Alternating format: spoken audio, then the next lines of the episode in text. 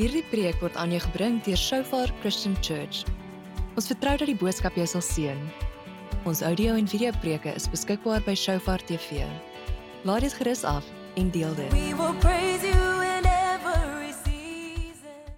So wat 'n voorreg om deel te wees van so ongelooflike aanbidding en om die Here se naam groot te maak met ons stemme. Ek uh sing baie keer maar eerder in die stort. Maar haleluja, die Here het vir ons almal gawes gegee en dit is so fantasties om saam die Here te kan aanbid. So kom ek bid net vir ons soos wat ons in die woord van die Here gaan inspring en en en regtig ons kos vir die dag kry. Dankie Here vir u genade. Dankie vir die ongelooflike plek waar ons kan wees, Here, dat ons kan verklaar, net soos die berge, net soos die bome kan uitroep dat God leef, so sê ons dieselfde vandag. Here, U leef en ons is hier om U te verheerlik en om U naam groot te maak in Jesus naam. Amen. Ons is uh, besig met 'n reeks oor uh om jou brûe te brand. En uh jy weet, uh, partykeer as mense sê moenie jou brûe brand nie, dan praat ons oor verhoudings en ons praat oor hy moenie moenie verhoudings sleg sê of wegstap van verhoudings af nie, maar die konsep van brûe brand kom eintlik is 'n oorlogsterwe waar 'n uh, weermag ingestap het of ingegaan het in 'n nuwe area in en dan het hulle die brug agter hulle gebrand. En hulle het basies gesê luister hier as ons hier deur gaan gaan ons of wen of ons gaan doodgaan. Maar daar is geen ander opsie nie. En jy weet die konsep van dood ek het 'n vriend wat altyd sê jy kan nie 'n Christen dreig met die dood nie want hey ons lewe vir ewig en so hierdie konsep van lewe en dood is iets wat die heeltyd in die Bybel voorkom. Jy weet uh, Josua en Moses Abraham het almal gesê kies die lewe of die dood. Ja, daar's nie tussenin nie. En in uh, Johannes 11, dis waar die storie vandaan kom en dis eintlik in die agtergrond waar Jesus se hele bediening begin verander het en waar mense uitgegaan het om hom te begin doodmaak was rondom hierdie een oomblik hierdie een ding wat gebeur het en dit was Lazarus se dood. En in die middel van dit sê Jesus, maar ek is die opstanding en die lewe. Wat 'n verklaring. Ek is die opstanding en die lewe. Die Engels praat van I am the resurrection and the life. Jy weet ek het um, was 'n paar keer in Indië en ek onthou een keer toe ons terugvlieg na Mumbai toe, het ek ongelooflik siek geraak en um, ek het begin halusineer. Ek het daar gelê in hierdie semi-hotelkamer plek. Ehm um, die res van die span het maar uitgegaan die dag. Ek het vir hulle gesê, "Luister, gaan julle." En op 'n stadium, ek kan nie eens onthou hoe ek lekker by die badkamer uitgekom het nie want sjoe, alles het net was net de mekaar en ek het regtig 'n ongelooflike hoë koors gehad. En um, ek het vir die Here gesê, "Sjoe, Here, nou moet iemand my lewe vat. Ek kan nie ek kan nie meer nie." En ehm um, ek het nog so by die in die badkamer gelê en ehm um, ek hoor toe die Here se hoorbare stem wat sê jy sal lewe en nie sterwe nie. 3 keer, jy sal lewe en nie sterwe nie. En ek het onmiddellik opgestaan. Die Here het my bonatuurlik genees. En ehm uh, 2 weke later het ek teruggekom in die kerk en uh so ou tannie tannie Helen Africa. Uh, sy het nog opgeloop na my toe en sy sê: "Pastoor Sias, ek wil net vir jou vra. Ehm um, ek verstaan nie lekker al hierdie goeders nie, maar ek het 2 weke terug het ek vir jou gebid. En ek het die oggend afgevat gewoonlik kyk ek na my kleinkind En ek het van 9uur tot 12uur het ek vir jou gebid vir 3 ure lank en 12uur toe voel ek Here sê ek kan nou ophou bid. En al wat ek die hele tyd vir jou gebid het vir 3 ure is jy sal lewe en nie sterwe nie. En ek het dit oor en oor gebid. En toe ek die tyds uh verskil ook kyk, Indië is 2 ure verskil, so 2 en 'n half ure verskil Mumbai van Suid-Afrika. Is dit presies dieselfde tyd wat ek siek geraak het en wat ek daai woorde van die Here gehoor het. En toe besef ek maar lewe en dood is in die Here se hande. En so hierso in Johannes 11 gaan ek vir ons lees van vers 1 af. 'n Man met die naam Lazarus was siek en hy was van Betanië, die dorp waar Maria en haar suster Martha gewoon het. Maria was die vrou wat met reukolie die Here gesalf en sy voete met haar hare afgedroog het. Dit was haar broer Lazarus wat siek was en die susters het niemand na Jesus het iemand na Jesus toe gestuur om te sê: "Here, hy vir wie u lief is, is siek." Vers 4 van Johannes 11. Toe Jesus dit hoor het hy gesê hierdie siekte sal nie op die dood uitloop nie, maar op die openbaring van die wonderbaarlike mag van God, sodat die seun van God daardeur verheerlik kan word. it's for the glory of God. Dis wat hy sê. vir die verheerliking van die Here. So, my vraag is as jy miskien deur 'n tawwe tyd gaan of miskien is daar die dood wat jy in die gesig staar, dan glo jy dat God gaan verheerlik word daardeur. Glo jy of veg jy vir die heerlikheid vir the glory of God of nie? Want jy weet as dit net gaan oor o, God nou my besigheid is besig om dood te gaan. O, ek het siekte in my lewe. En onthou God stuur nie siekte na ons toe nie, maar daar gaan siekte in ons lewens wees want ons is menslik. Ons gaan ons is 'n uh, deel van 'n gebroke wêreld. En so hierso sê die Here en hy bly 2 dae weg voor hy kom na hierdie oomblik toe waar Lazarus was. En uh, ek dink net soos like, joh, as ek Martha of Maria was, ek net gesê, "Here, ek ek verstaan nie so lekker nie." Want ons het 2 dae terug al vir jou gesê. Jy weet, ons broer is siek. Jy weet, en nou bly jy weg. So vers 5. Jesus het vir Martha en haar suster en Lazarus liefgehad en nadat hy gehoor het dat Lazarus siek is, het hy egter nog 2 dae op die plek gebly waar hy was. Eers daarna het hy vir sy disippels gesê: "Kom ons gaan terug na Judea toe." Die disippels sê toe vir hom: "Rabbi, nou die dag wou die Jode u stenig en gaan u weer daarheen?" Jesus het geantwoord: "Is daar nie 12 ure in 'n dag nie? As iemand in die dag loop, struikel hy nie, omdat hy die lig van hierdie wêreld sien, maar as iemand in die nag loop, struikel hy omdat hy nie die lig het nie." Hierna het hy vir hulle gesê: "Ons vriend Lazarus slaap, maar ek gaan hom om wakker te maak." Die disippels sê te hom: "Here, as hy slaap, sal hy gesond word." Jesus het van Lazarus se dood gepraat. En toe vers 17 toe Jesus daar kom het hy gevind dat Lazarus al 4 dae in die graf was. Betanië was naby Jerusalem omtrent 3 km ver. In vers 20 toe Martha hoor dat Jesus kom, het sy hom tegemoet gegaan, maar Mar Maria het in die huis bly sit. Martha sê toe vir Jesus: "Here, as U hier was, sou my broer nie gesterf het nie, maar selfs nou weet ek dat God U alles sal gee wat U van hom vra." Jesus sê te vir haar: "Jou broer sal uit die dood opstaan." Maar Martha sê vir hom: "Ek weet hy sal met die opstanding op die laaste dag uit die dood uit opstaan." Vers 25. Toe sê Jesus vir haar: "Ek is die opstanding en die lewe. Wie in my glo, sal lewe al sterwe hy ook, en elkeen wat lewe en in my glo, sal in alle ewigheid nooit sterwe nie." Glo jy dit? so Jesus maak hier 'n verklaring en dan vra hy vir haar: "Glo jy dit?" Ek vra vanoggend vandag vir jou: "Glo jy dit?" Jy weet die die hele boek van Handelinge gaan rondom die opstanding van Jesus. Die eerste kerk het hulle hulle encouragement, hulle het hulle hele motivering gekry deur die opstanding van Jesus. Daai selfde disippels wat weggehardloop het, hulle het geglo en hulle het gesê ja. En my vraag vandag in hierdie tye waarin ons leef, glo jy in die opstanding van Christus? Jy weet as jy nie glo nie, dan moet jy die Here vra, Here kom maak dit wakker. Daar's baie teoloë vandag wat nie in die maagdelike geboorte van Jesus en die opstanding glo nie. En as hulle in daai twee goed nie glo nie, hardloop hardloop want hulle is van die duiwel af. Ek sê dit want dit is die anti-kris gees. En dis hoekom ons word uitgedaag vir naam van in die kerk in die weste oor die opstandingskrag van Christus. Paulus skryf dit in Filippense Filippense 3 en Filippense 2. Hy sê dat ek hom kan ken en die krag van sy opstanding en dat ons onsself kan vereenselwig met die dood. So as Christen moet ons kan sê ek is nie bang vir die dood nie. Al staar ek die dood in die aangesig, al gaan ek deur die dal van doodskade weer, sal ek geen onheil vrees nie. En so dit is so ongelooflik. Ek het 'n hoop, ek het 'n vrede binne in my wat soveel groter is. En Martha en Maria moes dit in die gesig staar. En dis wat Jesus sê. Jy weet, hy sê in vers 27, ja, Here sê vir hom, ek glo vas dat U die Christus is, die seun van God. Dis wat sy antwoord. Die een wat na die wêreld toe moes kom. Vers 28, nadat sy dit gesê het, het sy haar suster Maria gaan roep en saggies vir haar gesê ons leermeester is hier en hy roep jou.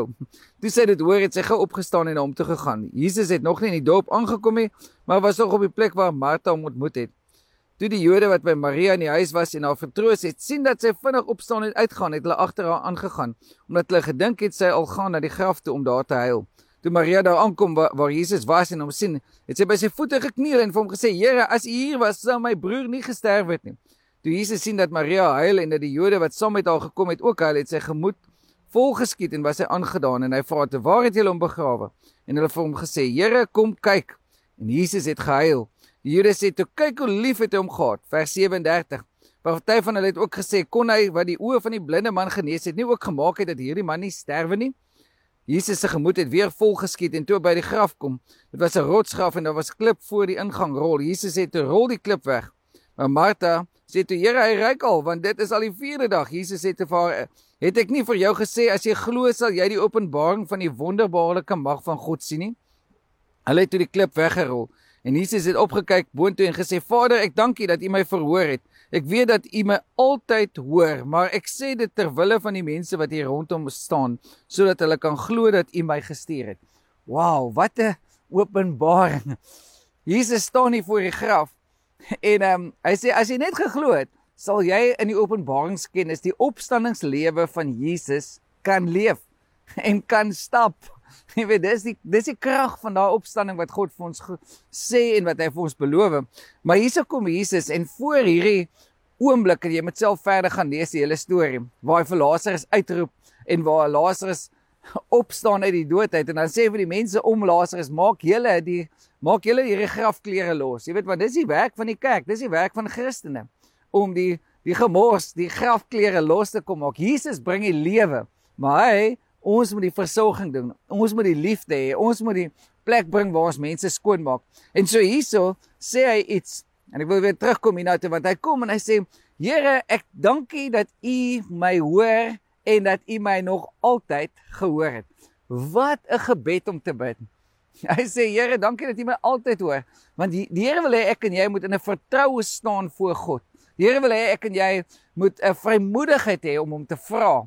Die Here wil hê ek en jy moet moet hom aanroep want hy hoor altyd, hy luister altyd. Hy het nie 'n oomblik wat hy slaap of wat hy wat hy net so half sy gesig wegdraai van ons af nie. En dis deel van hierdie lewe. Dis deel van hierdie opstanding wat die Here vir ons beloof het. Jy weet, as ek dink aan die Hebreërs 12 vers 1 en 2 dan sê hy, ons moet die wedloop hardloop, ons oë gefestig op Jesus. Die Engels praat so mooi daarvan. Hy sê for the joy that was set before him, die vreugde wat voor hom was. Wat was daai vreugde? Is sodat ek en jy kan vry wees, sodat ek en jy hierdie lewe kan hê en hierdie opstandingslewe kan leef. Sodat ek en jy kan sê ja Here vir u beloftes, maar ook ja Here vir 'n gebroke wêreld. En dis ons uitdaging want hey, dit gaan nie nou net meer oor onsself nie. Hierdie lockdown en hierdie tye waarin ons is, jy kan besluit ek gaan 'n gemaksone Christen wees of jy kan besluit, "Sjoe, ek gaan my passie begin uitleef. Ek gaan vir 'n wêreld begin vertel van wie Christus is." Jy weet as ons kyk na die kerk in die Midde-Ooste en jy gaan baie stories hoor daarvan. Jy weet ek onthou toe ons in Iran was en ons kom daar by hierdie plek uh met die ondergrondse kerk en daar's 'n 9-jarige seentjie wat elke oggend 2 uur opstaan en dan gaan hy in die kombuis gaan kruip onder die kombuistafel en trek die goed oor die tafel sodat sy ouers hom nie kan sien want as hulle uitvind hy lees sy Bybel sal hulle hom doodmaak. En hy sit daar elke oggend met sy Bybel van 2uur tot 5uur met 'n flitsie en lees sy Bybel. Hoeveel Bybels het ek en jy nie wat by die huis stof vergaar nie? Jy weet mense het gesterf vir hierdie woord van die Here. Mense die Wycliffes en die mense die die ou kerkvaders, hulle het is gebrand net om die Bybel na Engels toe te vertaal.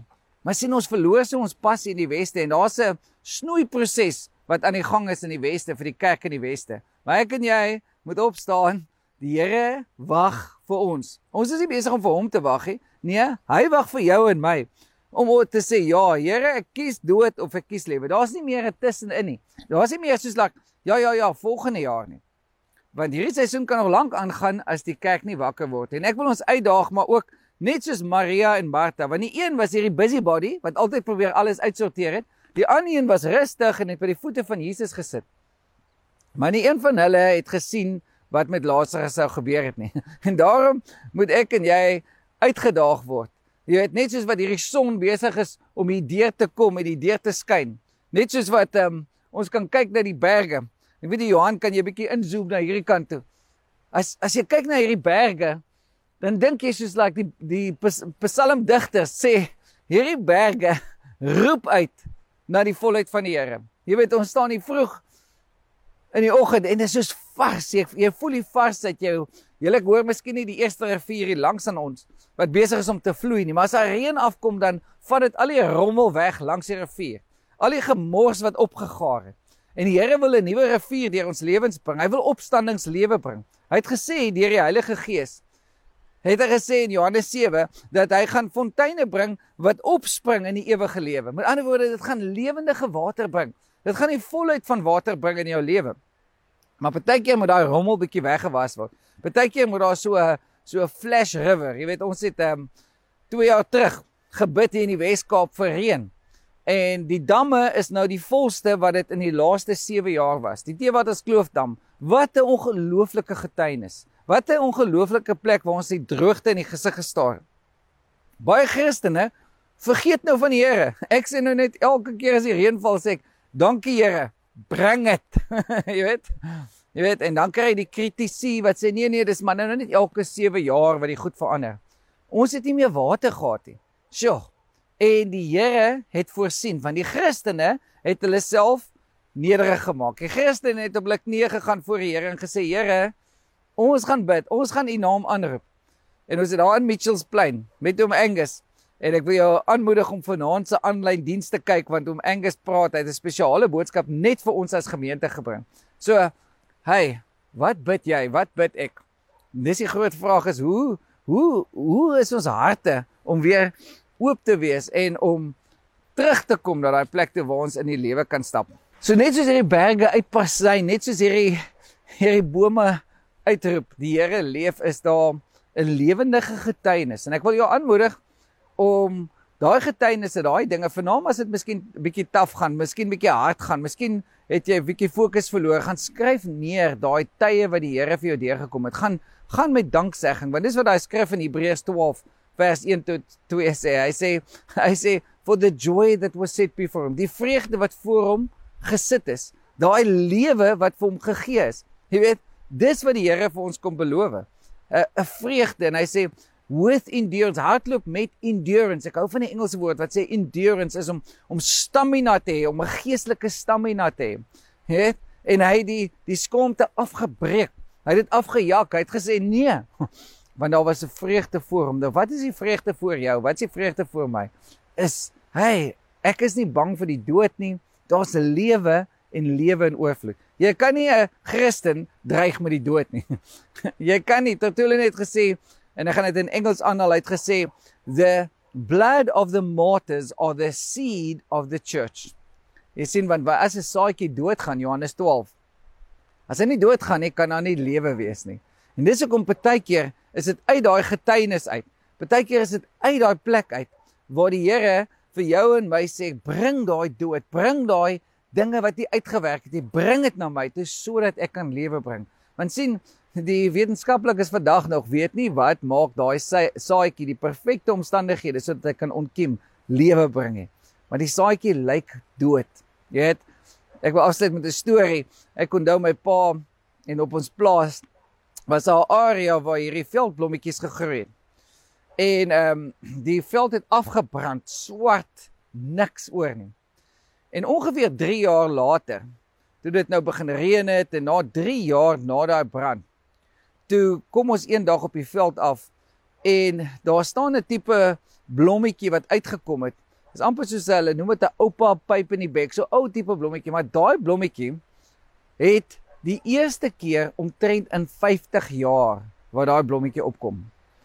Daai is dit beteken 'n paar dekades was daai saadjie in die grond. en dit is dit is amazing. Jy weet, want daar was dood, maar nou is daar lewe. So, dis die amazingste ding. is baie keer lyk daai saad so dood asof hy saad daar lê vir dekades. Miskien is dit ewen iets in jou oue oupa se oupa wat jy moet gaan opneem en sê Here, daai beloftes wat U gegee het, gaan ek voorstaan. Jy weet, was dit nie met Abraham so nie? Was dit nie met al die groot gelowiges so nie? In Hebreërs 12 en Hebreërs 11 sê dit hulle het die beloofde land gesien, maar hulle het dit nooit fisies gesien nie. Maar hulle het eienaarskap geneem. Hulle het in geloof ingestap en het gesê ja Here vir al die beloftes van God. So ek wil vanoggend vir jou bid dat jy nie moed sal verloor nie, maar dat jy sal lewe kies en dat ek en jy sal net soos wat Jesus hier op hierdie oomblik gekom het, want dis waar sy hele bediening omgedraai het. Sy hele bediening en en die mense daarna het hom gehaat oor Lazarus. oor die lewe waar hy gesê het ek is die opstanding in die lewe want die fariseërs en die sadduseërs hulle het beklei oor is daar 'n lewe na hierdie lewe maar ons weet Hey, daar's 'n ewige lewe. En die ewigheid moet in ons harte wees. Die eerste kerk het mekaar gegroet. Maranatha, mag Jesus weer kom. So kom ons verloor nie daai vreugde nie, kom ons verloor nie daai hoop nie. Dis dis so eenvoudig, maar ek sien soveel kinders van die Here in die weste wat nou soos frustreis begin raak. Hulle kruip weg, hulle hardloop weg, hulle wil hulle wil net soos like vleeslik raak, maak hulle lewe net vol en kyk na die volgende ding wat gaan gebeur. Ons wil net happy wees, maar daar's 'n groter vreugde. Daar's 'n lewe wat die Here voorsien. Daarom moet ons geestelik ook wakker word en opstaan en vir die Here sê, Here, ek skud af. Ek brand die brûe van die verlede. Ek brand die brûe van laas jaar. Here, hier gaan ons in. Ons wil in die beloofde land in en of ons gaan wen of ons gaan doodgaan, maar ons kan nie eintlik doodgaan nie. So kom ek bid vir jou vir daai motivering vir jou en my om in te stap in die beloftes van God, maar ook om die dood in die gesig te kan staar en te sê, Here, Here, daai saadjies wat dood is, laat dit weer opkom. Laat die laat daai wat dekades terug, die beloftes wat jy gegee het vir my en vir my familie, soos Josua, ons gaan die Here dien. So kom ek bid vir ons dat die Here weer daai krag sal gee en daai lewe sal gee. Vader, dankie vir oggend, soos wat ons in hierdie ongelooflike natuur staan en Here, ek kan die rivier hoor wat hier vloei. Dankie vir u beloftes van reën. Dankie Here dat U die droogte kom breek het hier in die Wes-Kaap.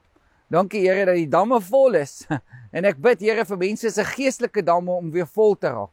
Ek bid Here dat U die droogte sal breek oor mense se gedagtes, oor hulle vrese, Here oor hulle verlede. Here dat daai brûe sal brand, Here, sodat ons nie weer kan teruggaan na waar ons voorheen was nie. Here, ons sê jammer dat ons baie keer onsself so besig hou met dinge van die wêreld. Dat ons ons programme so vol maak met ons volgende vakansie en ons volgende dit ons volgende afnaweek. Maar Here, ek bid dat mense hulle programme sal volmaak met U. Here, en dat ons so 'n uh, vreugde en 'n hoop sal hê en 'n anker in ons lewens om te sê ja vir die lewe. En Here, dat ons ook hierdie lewe kan bring vir 'n gebroke wêreld. Dat ons as kerk sal kan opstaan en kan sê ja, ek het die lewe gekies. Ja, maak nie saak wat om my gebeur nie.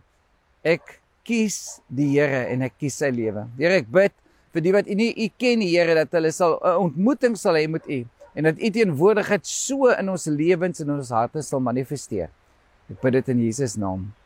Amen. Dankie dat jy hierna geluister het. Ons preke is beskikbaar by Shofar TV.